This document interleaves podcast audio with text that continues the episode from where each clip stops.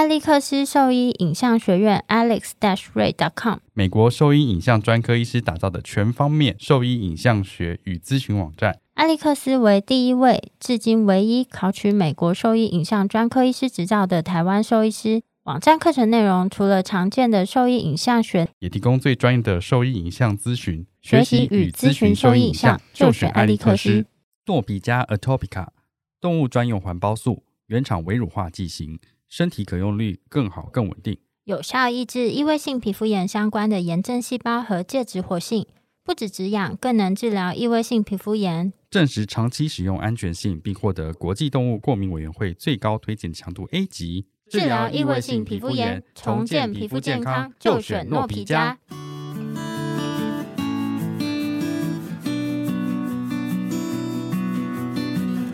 您现在收听的是 Wonder Vet Talk 超级好兽医的闲聊时间，我是兽医师肖慧珍，我是兽医师林哲宇 Steven，在这边我们会用轻松谈论的方式带给大家一些简单而正确的小动物相关资讯，也会和大家分享兽医师日常发生的有趣事情。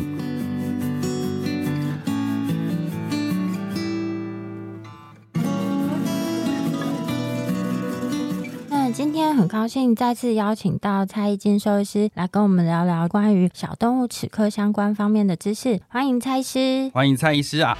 耶，大家好，欢迎，欢迎。其实一直很想要邀请蔡医师再来参与一次录音，因为，为什么？没有啊，因为之前我们在那个比较简陋的地方啊，真的超级不好意思的。对啊，对，蔡医师关掉冷气。对，那时候因为对，你还记得？对啊，关冷气，然后就是三个人挤一个小小的麦克风，我觉得真的很怕。然后再来就是林哲宇那时候搬的图实在做的太……是我做的吗？哦没错，那时候是我做，真的不 OK，真的不 OK。对，你不是有审稿吗？哪有？我怪我一个人就对了。哪有？你都已经说，因为我就提出我的意见，说我觉得那样子好像不太好。他说会吗？哪会这样子很突出啊，很好啊！我要去把它翻出来看一下，真的不行。所以就是心中一直对蔡医师有一份亏欠，然后所以想说再邀请蔡医师来比较良好的录音环境，再来分享一次知识内容。欢迎学姐来跟我们聊天，谢谢你还愿意给我们机会，在在这么简陋环境下跟我们、哦、对啊，今天这边就是很有冷气，舒服了吧？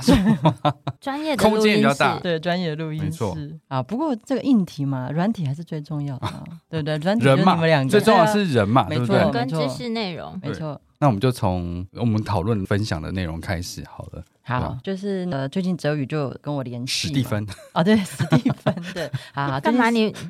好，最近史蒂芬有跟我联系，这样他说最近有没有什么想要分享的东西这样子。那我最近就是有个 case 让我回忆了一些东西哈。这个 case 它是呃十岁的一只红贵宾，那因为十岁还没有很老，对，对，但是他已经熟了啦。啊，对，十岁的红贵宾，那他因为妈妈要出国，所以他妈妈就请他的家人来家里喂他。好，嗯，因为家里都没有人嘛，哈。那这个家人呢，我们简称他的干妈好了，干妈来家。里喂他的时候，本来是只要去摸他一下，然后因为那个狗本身就有点紧张，紧张的话，他就想要咬他这样子，然后就哎不晓得为什么就变成整片就血肉模糊这样，然后下巴合不起来，就一直流血，狂流血，赶快带去附近的动物医院。那附近动物医院说啊，这个没关系啦，他流一流就好了，这样，反正流干它也会停下来这样子。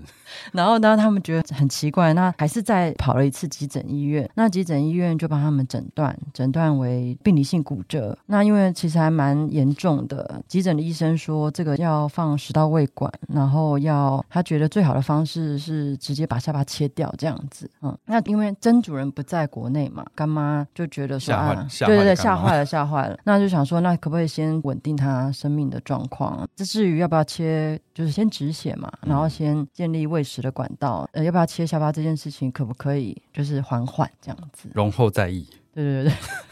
那后来就是辗转来我的医院，嗯、然后那我就给他一些建议，就说啊，当然呃原本的急诊医院判定是病理性骨折，嗯、就是说因为他口腔状况不好，然后下巴也骨折了，当然切掉下巴这是永远是一个选择，有没有可能先把它接回去，然后那试图努力看看，那如果不行，那当然最后可能还是会走向这一步，我们还是可以尽力看看这样子。我们先简单解释一下病理性骨折好了，因为可能蛮多听众不太。了解什么是病理性骨折，什么是一般的骨折，然后差异在哪？对，差异在哪边？然后可以请蔡医师大家说明一下吗？就是一般的骨折，我们会想说啊，就是骨头断掉。嗯、那骨头断掉，就是不外乎就是一些像外伤啊、撞击啊，真的是有一个一定的力道。嗯、那所谓的病理性骨折，就是它的成立的条件就是它的骨质是有问题的，所以在受到一个不是很大的外力或者是一个碰撞，它就会断掉。那这主要的原因是因为骨质的不健康，它的异常才发生的。就 high five，然后手就断掉。对对，就是类似像这样子，或者是你拍他的肩膀，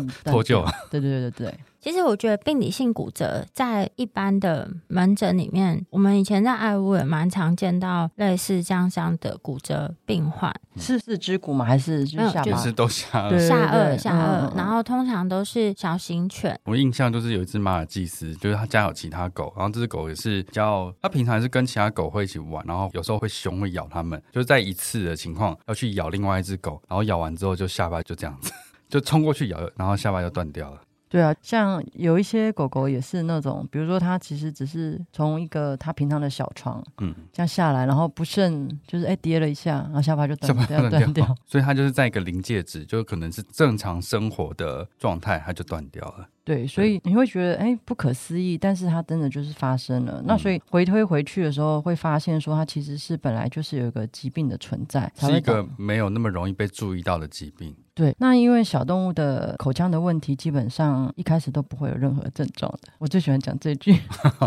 就是不会有任何症状。那直到疾病进展的时候，才会有一些严重的并发症。那我们所谓的病理性骨折，其实也是并发症的其中之一，就是一个比较后面的结果了。对对。对，那为什么像刚刚 Stephen 有讲到小型犬，呃，马尔济斯就这种关键字哈，就是因为这些小型狗它相对的来讲牙齿的比例比较大，好，牙齿在口腔里面占的比例比较大，那所以当牙齿出现问题的时候，我们的骨质会流失嘛，那骨质流失，那刚好就是会影响到我们下颌骨的结构这样子，所以变成它的结构比较单薄，所以如果没有注意的话，它一个小碰撞就可能造成它的骨折。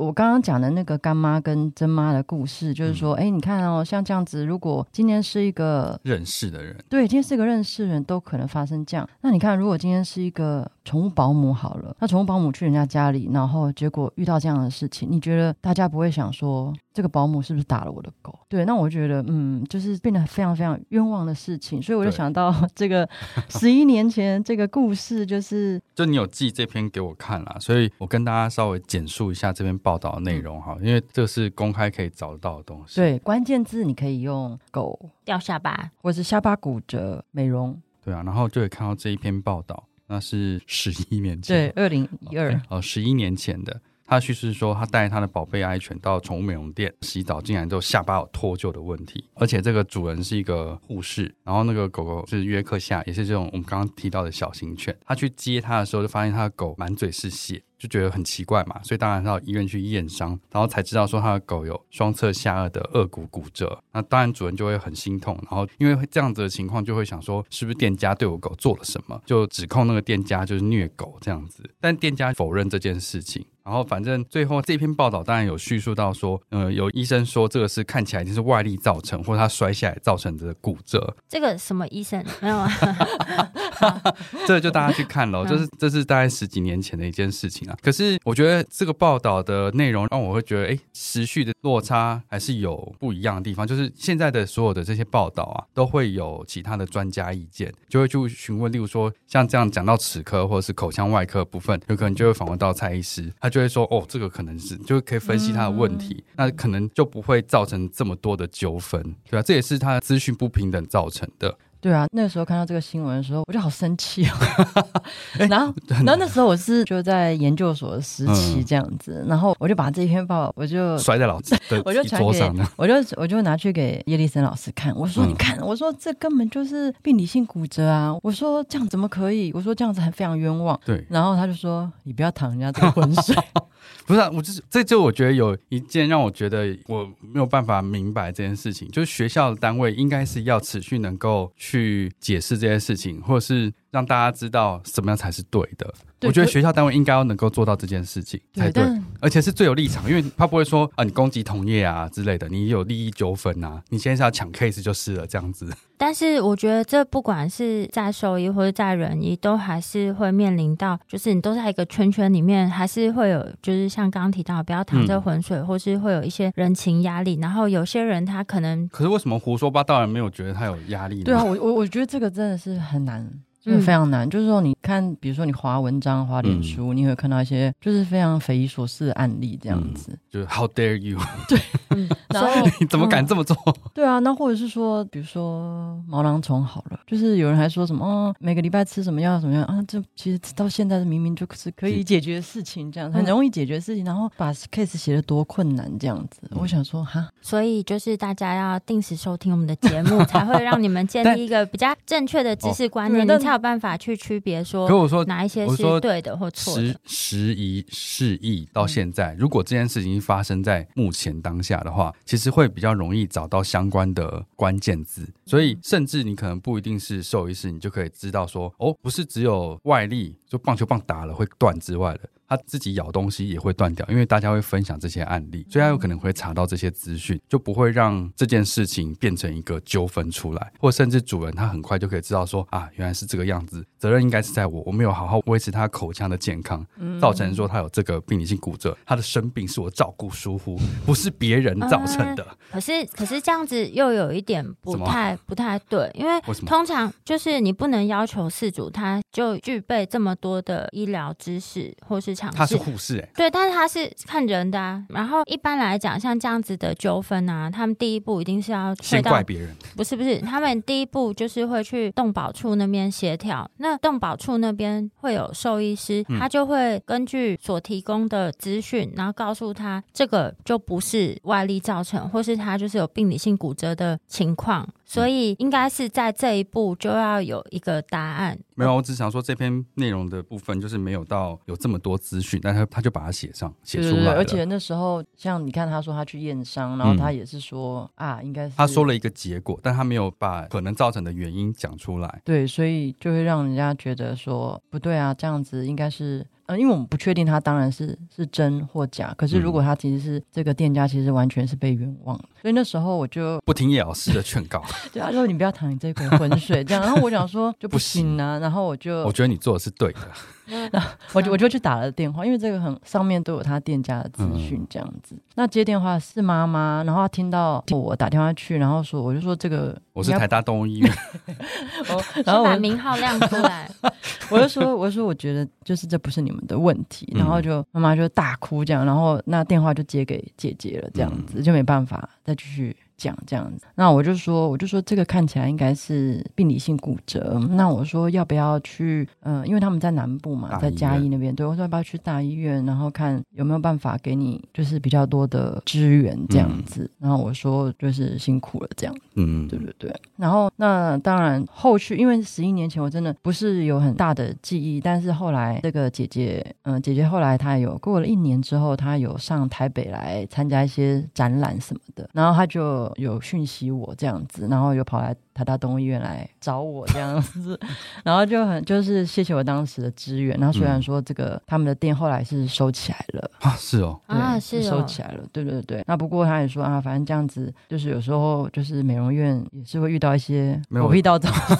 没有，我觉得有些事情就是真的是。我觉得这真的衰了，就好像腊肠好了，它就是一个容易瘫痪的品种，而且它不需要有很强的外力，它就可能会瘫痪。自己瘫痪。他今天就是，比如说他今天就是住宿两天好了，啊，回去了一个礼拜瘫痪了，他也会说啊，他去了两天是不是你对他做了什么？对，我们已经以前接过超多这种。这种，他说哇靠，有够衰，那这样子美容院应该对啊，我们就实话实说，我们就说不是他们的问题，对啊，不是他们的问题，在家待的时间都比美容院久，嗯，因为不会怀疑在家做了什么事情。我是觉得就是真的衰，对，真的。那这时候如果说你没有像像你们那时候做骨科，所以你们当然要看脊椎的部分看的比较多，嗯、所以你们就可以给他们一个指引。可是你想想看，还有很多少 case 是像这样子，就被冤枉们，所以我们才会开始做这件事情，把知识传播给大家。所以又回到了初衷。然后 这样我们有更有更有动力，更有动力做这件事情。我们就是不能让这些需要帮助的人被冤枉。嗯，因为从就是美容业者也算是我们的同业相关行业。嗯，他们对，但是有些美容业很讨厌兽医，嗯，对对，没关系啊，有些美容业我们也很讨厌他们啊。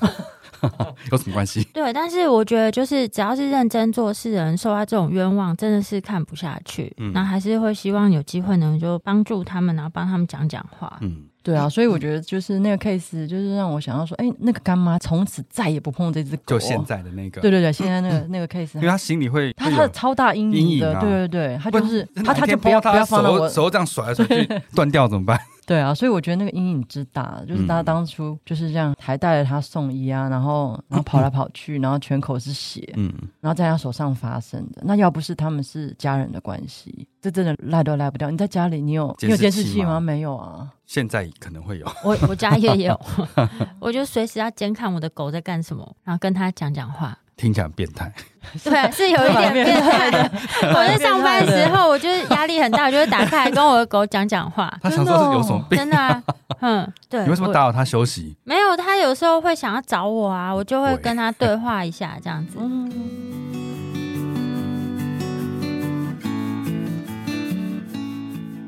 我是最懂小动物口腔外科的专家蔡依金兽医师。你现在收听的是 Wonder Vet Talk 超级好兽医的闲聊时间，最专业的小动物知识 Podcast 频道。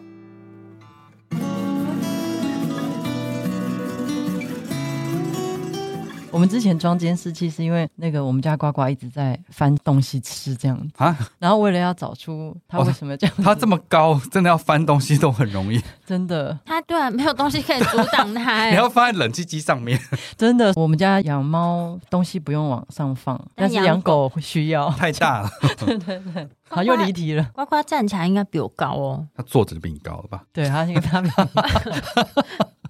那就是我觉得对一般的人来讲，就人啦，其实他很难想象，怎么可能牙周病会造成下颚骨折。因为像刚才是有提到的，特别是小型犬，当这个牙齿如果牙周病它感染比较严重，它就有可能会让它的骨质变得比较薄、比较不健康。那它甚至没有受到外力的情况下，它就可能会有一些骨裂或者骨折的情况。我觉得就是像刚刚提到那个病例里面，它的饲主是一个护理师，虽然他是有一些医疗背景，但是那是针对于人，不是针对于动物。所以我觉得在小动物，特别是诶，就是小型犬的部分，可能要再更了解一下，就是。注意牙周健康这件事情。嗯嗯嗯嗯。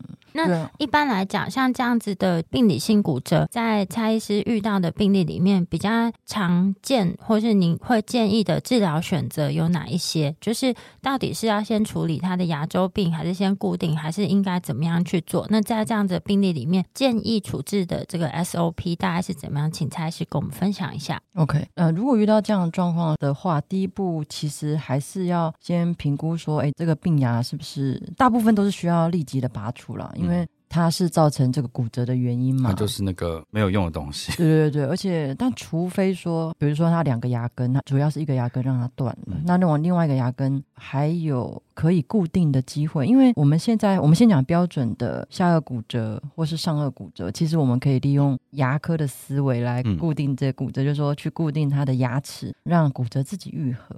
那可是病理性骨折的，他们就是牙齿不好，所以他需要先拔掉病牙。所以当牙齿的数量没有这么完整的，我们就不好做用固定牙齿来固定骨折这件事情。那如果说牙齿几乎都拔光了，我们要怎么样固定这个骨折？有时候我们要看骨折的断的位置，比如说越后面呢，还是越前面？那有时候我们会用钢丝、用 wire 来固定。有时候可能会要打 ESF，就是那什么骨外固定，呃，骨外固定，嗯、然后或者是用骨板的方式这样子，那那个就会比较偏骨科的部分这样。我们之前就是弄那种，我们是用 ESF，对啊，但我对 ESF 蛮大的阴影的。哦，真的吗？为什么？因为我觉得那个很难 care。对是吗？所以我们在，因为我们做的病例也不是很多，然后所以我们那时候就是会先很标准用 ESF 是不是？我们主要、呃、我们之前因为哎，其实那个还算轻啊，嗯，所以他们带着这个好像也还是那要住院多久？我们没有住院很久、欸，就是教他们怎么清，然后定期回来看这样子。就是我们会筛选一下四组，对，因为病患嘛，对对对对，因为就是如果这个狗狗来，它本身干干净净，就是口腔状况不好的，那我们就知道其实四组它是很用心在照顾这个狗，可是他可能对口腔疾病这部分了解比较没有那么多。那就是如果沟通后他是能够每天都好好帮他清洁的话，那我们就会跟他建议这个治疗的选项。嗯、只是后来我们就也比较少做。这样的病例，因为主要是因为我们在做这个 ESF 的时候啊，我们的牙科知识像蔡医师那么的，就是我们没有那么专精啦，所以在针对我们到底是先拔牙，然后到底怎么样去避开那个牙根，有时候我们的考虑会没有那么周全。嗯，那像除了刚刚讲到那个外固定之外，还有一个方式是它可以做那个缩唇手术哦，就是在因为狗狗的嘴裂不是很大很长嘛。嗯那如果它是断在很后面，那做缩唇的手术是有点像是你给它戴一个隐形的口罩这样子。哦，你说把它变小这样子？对，变小，然后可以让它撑好，嗯、然后让它愈合这样子。嗯就是它算是一个辅助的治疗，有时候是哎，你肩固定里面的骨折，但是你有点怕怕，你就可以帮它做缩唇，就有一个拉提的力量。对对对对，拉提的力量，拉提的力量。对，嗯，整形了。对啊对啊对啊对啊。那你要拿掉部分的嘴唇吗？对，就会拿掉部分的嘴唇，然后让它就完全让它愈合。那后续它会再变松吗？不会，就不会再变松了。对，因为我们是就是这是一个拉皮的手术哎。对，就是这个永久的，所以发痘的话就会变得比较没有皱纹。应该是这个会有犬种上的限制吗？哦，但是法斗好像通常都是小型犬比较需要。你说像贵宾、马尔济斯，然后约克夏、博美，对，他们下颚没那么重，对，它小小就是轻轻的，然后嘴裂又很大，所以我们可以等于说让它的不要开这么大，然后就又可以提拉它的下巴，只能这样子，就是对对对，就是开嘴，就是变成下一次插管。当然我们不会把它嘴巴变得非常的小，可是要让它是可以进食啊，然后因为未来可能还需要插管，什么都是没有问题的。所以还有一些标准，对，这是一个术式这样子，嗯，这是以前就有的一个术式嘛？还是近几年的一个新的术式啊？应该以前就有，我们以前在研究所的时候就有在做了。哦，那像刚刚提到的，主要都是小型犬嘛？那在猫咪会有像这样子的，就是病理性骨折吗？猫咪几乎没有诶，猫咪比较常见应该都是那种连骨折嘛。哦，对啊，嗯嗯，猫咪的话就对。像这种牙周疾病很糟糕，造成后续的病理性骨折的，我们最常见是下颚。那上颚发生的比例高吗？上颚因为比较厚吧，嗯，上颚应该没有，上颚基本上没有。嗯、上颚所以通常应该还是创伤性比较多。对，下颚它会骨折，那上颚的话就是它破洞。哦，就是、你说那个口鼻瘘管、嗯？对对，那种破洞。那但是因为上颚就厚，没什么差别，不会断掉。对对对对。嗯康格义不要放手，让互动成为追忆。美国神经专科兽医师、犬认知障碍专家 Dr. Dewey 设计。脑磷脂 Q10 Sammy 姜黄。神经营养配东方草本，如虎添翼。重新拥抱老狗。今天就向兽医师询问康格义。所以，其实最常造成所谓病理性骨折，就是牙周疾病嘛。对。那牙周疾病的定义是什么？牙周病的定义是骨质的流失，支持这个牙齿在这边的东西，它们不见了。它的基底不见了，对，它的基底不见了，种植这牙齿的基底不见了。那牙周病它也有分程度跟等级嘛，哈、嗯，所以我们平常在分类，比如说小于百分之二十五啊，二十五到五十，五十以上，那基本上五十以上就是称为末期的牙周病这样子。你那个比例是怎么、哦、怎么区分的？哦、我们我们会拍了 X 光之后，然后配合探针的检查，嗯、然后去看它相对于牙根，就是你就你只要看它牙。跟多长，哦、然后它消失多少，这样子就可以定义它百分之二十五啊、五十啊，就它地下室漏多少出来？对对对对，嗯，所以基本上就是进行完完整的牙科检查，而不是在门诊先先嘴皮就定义他的牙周病严重程度。对，是需要进行到像这样的检查之后，那我们才知道现在他的牙周病大概到什么样的情况，那后续的治疗建议有哪一些？对，没错没错，肖医师讲了，他就是一个。我觉得对啊，对，我就是一个同诊，非常好。所以你看没有办法单飞啊，就是一个欧北共，然后对他就可以帮我们就归纳，然后整理这样子。但听众喜欢听我欧北贡啊。然后当他们迷失的时候，我就会归纳一句，没错。那但是门诊的时候，主人都会想要知道现在多糟。对，然后是牙周病要多少钱？好，立刻。但门诊的时候，我们还都是可以看出一些端倪，比如说，这是要非常经验丰富才有办法。比如说，他牙根已经裸露了，嗯，你就说啊，这颗我可以确定的知道它是牙周病这样子。嗯、很多时候是就牙肉红红的，那这种我们就可能要跟他说，哎，这个是要麻醉下去检查才知道。嗯、有时候一照好，因为我们想象一下，我们牙齿是站在骨头上面，嗯、然后外面再贴着肉。哦，那有时那骨头会先消失哦，但是肉可以晚一点再消失嘛。所以我们要退后的话，对对对，如果肉晚一点再消失的话，那我们一开始是看不出来。所以这就是为什么大家一直在宣传说，哎，两岁以上的狗，甚至跟三岁以上的猫都有不同程度的牙周病这样。在狗的话，两岁以上它的盛行率就是发生率大概是八，大概八成。那猫咪呢？大概七成。所以三岁以上的猫咪发生率大概七成，都超高的。对啊。但是即便这样子，它们还是会吃、会喝、会会玩、会睡。平常其实看不出来一个很明显的临床症状。对对对，那所以直到主人发现，就是说，哎，怎么嘴巴臭臭的？断掉了？臭臭的，或者是说，哎，怎么会发生这样的事情？带到医院才知道，才了解。所以这样，目前啊，他们国外会建议说多久一次做齿科健康检查吗？哦，这嗯，因为听起来这样子盛行率这么高，又没有这么明显表征的情况，像人都会半年洗一次牙去确定一下你的口腔的情况了。嗯那动物的话，他们也现在目前有像这样子的，现现在是没有这样子的标准，但是因为小型犬，呃，应该是我们因为我们有分大中小型犬嘛，哈，那小型犬的话就比较有这样子的问题，所以我们只能说你一生至少做一次，但是像小型犬，如果你每年健康检查的时候，其实在门诊的时候可以看出一些端倪，就是比如说牙龈有没有红肿啊，然后有没有什么缺牙的状况，那再来就是说，哎，它的。当然也有小型犬，它们牙周是非常健康的，但是万中选一，对对对对，就这基因非常好。那或者是大型犬，那因为我们都会认为大型犬它的牙口就比较好，可是也有一些状况不好，所以我觉得还是要先是每年在带去给兽医师看的时候，请他先巡视一下，那看他有没有这个牙齿问题的倾向，这样子。那如果有，那看看刷牙能不能改善。那如果刷牙不能改善的，那要考虑介入这样子。我觉得年轻的时候先做检查是好事情，因为第一个是你可以了解他有没有这个问题真正的倾向。因为我们检查口腔有分在门诊的时候做的不用麻醉的检查，嗯、哦，可以可以先看个端倪。麻醉之后，哎，拍完 X 光片是不是如我们门诊看的这么健康？那如果是这么健康，那我们只有好好的维持，是不需要每年洗牙的，是不需要的。但是什么样的人需要？第一个当然是他有这个基因，然后再来是主人完全没有办法照顾他的。比如说他的脾气很坏啊，然后没办法驯化，没办法用一些矫正来做一些后续。对对对对对，那这样子的话，当然他的，但是他牙齿又一直烂，因为我们就说口腔的健康就是身体的健康，所以你也不可能放任他这样子。那这种我们就会需要比较频繁的做，就是定期去做这件事情。对对对对，所以还是要看每个个体、呃、个体的差异，所以比较没有像这样制式的建议说一定要怎么样这样子。对，没错，嗯。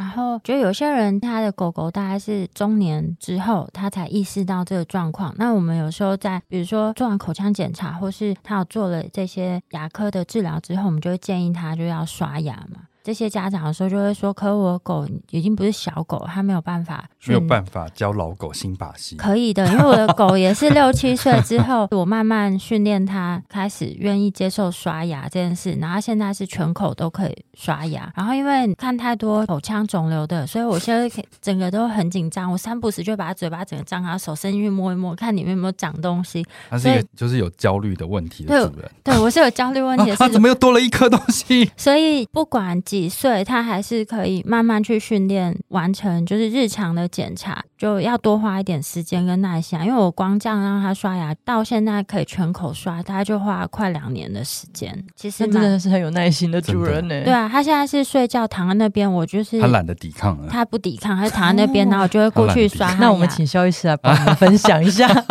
这整个的历程。就是我们刚刚要本来要聊到就是预防胜于治疗，所以什么样的程序是可以预防这些牙周疾病的？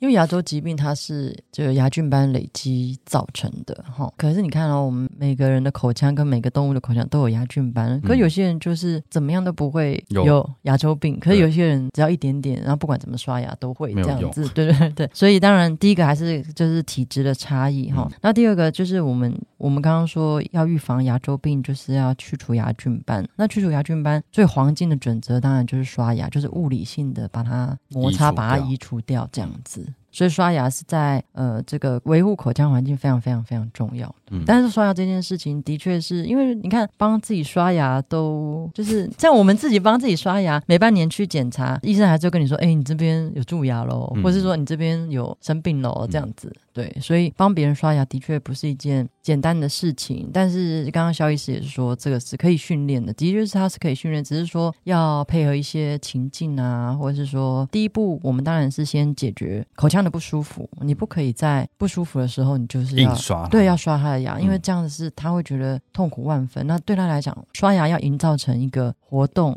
一个仪式，而不是一个游戏，开心开心可以接受的状况，对，一个活动，然后而不是说是那个哎会造成我痛苦的一个状况这样子。嗯、所以刷牙之前。要先解决他口腔的不舒服，嗯、这跟我们在做复健一样，就是你要让它是一个舒适的活动，哦、才有办法持续进行。对对，如果说他每天都是这样，觉得吓死了。对啊，因为我。之前有看那个在福建，他们就是有的是硬抓、硬抓、硬拉，然后很痛，狗是越来越凶。我说不要动它，你不可能让它在这么痛的情况下持续去做这件事情，就太哦。所以复健也要减敏吗？要啊，就是要慢慢做。所以我们不会让它一次就要拉到位，你是要舒适的慢慢去进行，因为它不像人，人你说忍一下这对你很好，对啊，可不可能啊？他不懂啊。所以你让他这么不舒服，而且你每天都要做，怎么可能？而且复健也是要先确定问题在哪里嘛。对，所以不要乱做。对啊，所以其实是一样的，嗯、就是也是要循序渐进这样子，诱导他。对，先让他喜欢这件事情，然后再看看说，欸、让他上瘾。对，然后再来还是除了说，哎、欸，他好，那他愿意接受了，那再来就是一些工具上的挑选啊，或者是说一些刷牙的重点，像我们刷牙重点绝对不会是把牙齿照顾的白白的。而是要照顾我们牙肉的部分，因为牙肉健康，牙周组织健康，我们牙齿才可以待在那边嘛。嗯、所以你让牙齿表面白白是没有用的。你不是粉刷屋顶，你要把基底的地方清干净。对，所以是要针对我们刷的部分是牙龈沟，就是牙齿跟牙龈的交接处这样子。嗯、所以刷牙的目标的位置也要搞清楚，就跟人刷牙的目的是一样的，对就是什么四十五度角，然后要刷交界，对对。嗯行交界处这样，对对对，牙刷牙龈沟，然后是十五度角，有点像是扫地，嗯、你要扫到沟沟里面，不要随便乱刷。所以那个工具呢，像这样子听起来，就是你要能够刷到齿龈跟牙齿交界的那个沟槽里面的话，应该还是要以。牙刷，牙刷为主，就是有有刷毛的，因为市面上有超多可以帮狗猫清洁口腔的这些任何东西。嗯，就是 除了牙刷以外，还有什么指套？对对对，其实这个也很有趣哦。就是我们在门诊跟主人讨论刷牙的时候，然后他们就说：“哦，我用牙刷，我用牙刷。”哎，那可是虽然听起来就是这么简单两个字，就牙刷。可是当我每次说：“嗯，因为我就觉得嗯不太合理啊，怎么？”你用牙刷，然后怎么还是这样子？然后我就说，那你带过来，然后就一看，根本就不是牙刷，他们会也会把指套，或是那种细胶的，他们就叫它做牙刷。我还有看过一种，你自己有用过一种牙刷，它是就是它有两个面，它会把牙齿整个夹住的，甚至有三个面。那个我觉得人在用，我就觉得好像不太舒服。但我看到给狗猫的产品是那种把牙齿整个夹住的那种牙刷，夹住。你说它就是这样三面？对对对，就就很像你就是洗车自动洗车机，它是三三面或者两面都有那个刷毛，啊，这样看起来很不错，啊。你说像滚轮这样子的感觉吗？就是那个很大一个哎，欸，对，就是就是，我觉得它的应该说它设计的出发点应该是不错的，就是它就形成四十五度角，然后下面还有一个刷你所谓的咬合面，但是狗猫并没有。你说那个像人这样子，它有一个那个我们的咬合面的地方的刷，对对，所以就有三面，三项，就是内外上面。对对对对。那所以真的像蔡司讲，牙刷就两个字，它就有这么多包罗万象对产品。那在选购的时候，重点是什么？就是第一个，当然我们会，我会拿出真正的牙刷。你说这个才是牙刷，对。然后我就说，哎，其实就跟你自己用的牙刷长得是一样。你用的牙刷，狗猫用的牙刷，应该要长得一模一样。对，长得一样，对。然后这样，结果他说我的也是，这这倒还没有遇过。他就伸出指头说我的也是，你的牙医应该疯了。对，你的牙医可能不合格哦。对，所以所以，我我们在门诊的时候，其实我们准备蛮多道具的，嗯、就说哎，你用的是这种吗？这样子，然后不然就是请他拿出来，就说哎，那你找照片给我看。哦、就是一开始连牙刷就在跟饲主对的时候，都会有很大的问题，就会认知上的落差。对，就你脑中想象的。那个东西跟他对这个跟他脑中出现的东西是不一样的。对对对，即便你已经说了牙刷，对，我后来发现说，哎，其实主人的认为就，哎，宠物的牙刷就应该是，比如说像套子一样，和布的一样。对对对，嗯，我觉得这个是还蛮理解他们的想法。第一个是这个工具，嗯、然后再来的话是他们刷牙这个事情需要配合所谓的牙膏或是漱口水之类的吗？哦，其实是可以不需要的，其实是可以干刷的，就沾水就可以。但是如果真的要用的话，我是会建议就是用比较有科学根据的，就是因为其实我们自己去宠物店，这种产品非常非常的多嘛，哈、嗯。然后，那要不要用牙膏这件事情，多半是有味道的。比如说，如果牙膏这件事情它是可以让动物喜欢这样这个刷牙，那那我我建议这样子用是没有问题。对对对，可是太多主人觉得牙膏有疗效了，嗯、他就说他哦，他涂上去他就有酵素就可以分解这样子，然后牙菌斑就会掉下来。对对对，会消失，不用刷牙。那这样就觉得很恐怖啊。那个，那为什么人没有？对啊，所以我这么懒，对，我就刷了。对啊，我就问，如果真的有一件事情是涂上去就可以不用刷牙的，那我们人其实比较早就应该开始用了。对啊，我们时间这么宝贵，我们时间需要去赚钱。对啊，就可能变口香糖那样做，这样吃一颗就立刻全部死光。对，那所以如果人都还没有演化成这样子，进化成这样，对啊，那动物他们怎么会有需要这样子？他们怎么会有这种这么神奇的东西可以使用，但我们却没有？是吧？所以常常就是跟主人说，你看我们人都需要刷牙了，嗯、那他们就是也是要这样做啊。那所以这个牙膏通常都是做有味道的。那如果动物喜欢，就配合促进刷牙这件事情，对对对对对，是好的。对，那如果不喜欢，那我们就不要用。那如果他可以接受清水刷，清水刷也没有什么问题。或者是五十水。我今天得到一罐五十水了。这样子一次要做一年份，很辛苦哎、欸。这个五十水里面是有经过认证，可以减少牙菌斑的，趋吉避凶。那今天就再次谢谢蔡医师来跟我们聊聊天。然后如果说对我们分享的内容有兴趣或是有疑问的话，都可以上我们的网站，我们的网址是 triple w 到 wondervet dot com 打 t w 或是 Google FB 搜寻 wondervet 超级好收益就可以找到我们哦。喜欢我们的内容，也可以点选 Apple Podcast 上连接，请我们喝杯饮料。那今天内容就到这边，谢谢蔡医师，谢谢蔡医师，谢谢，拜拜。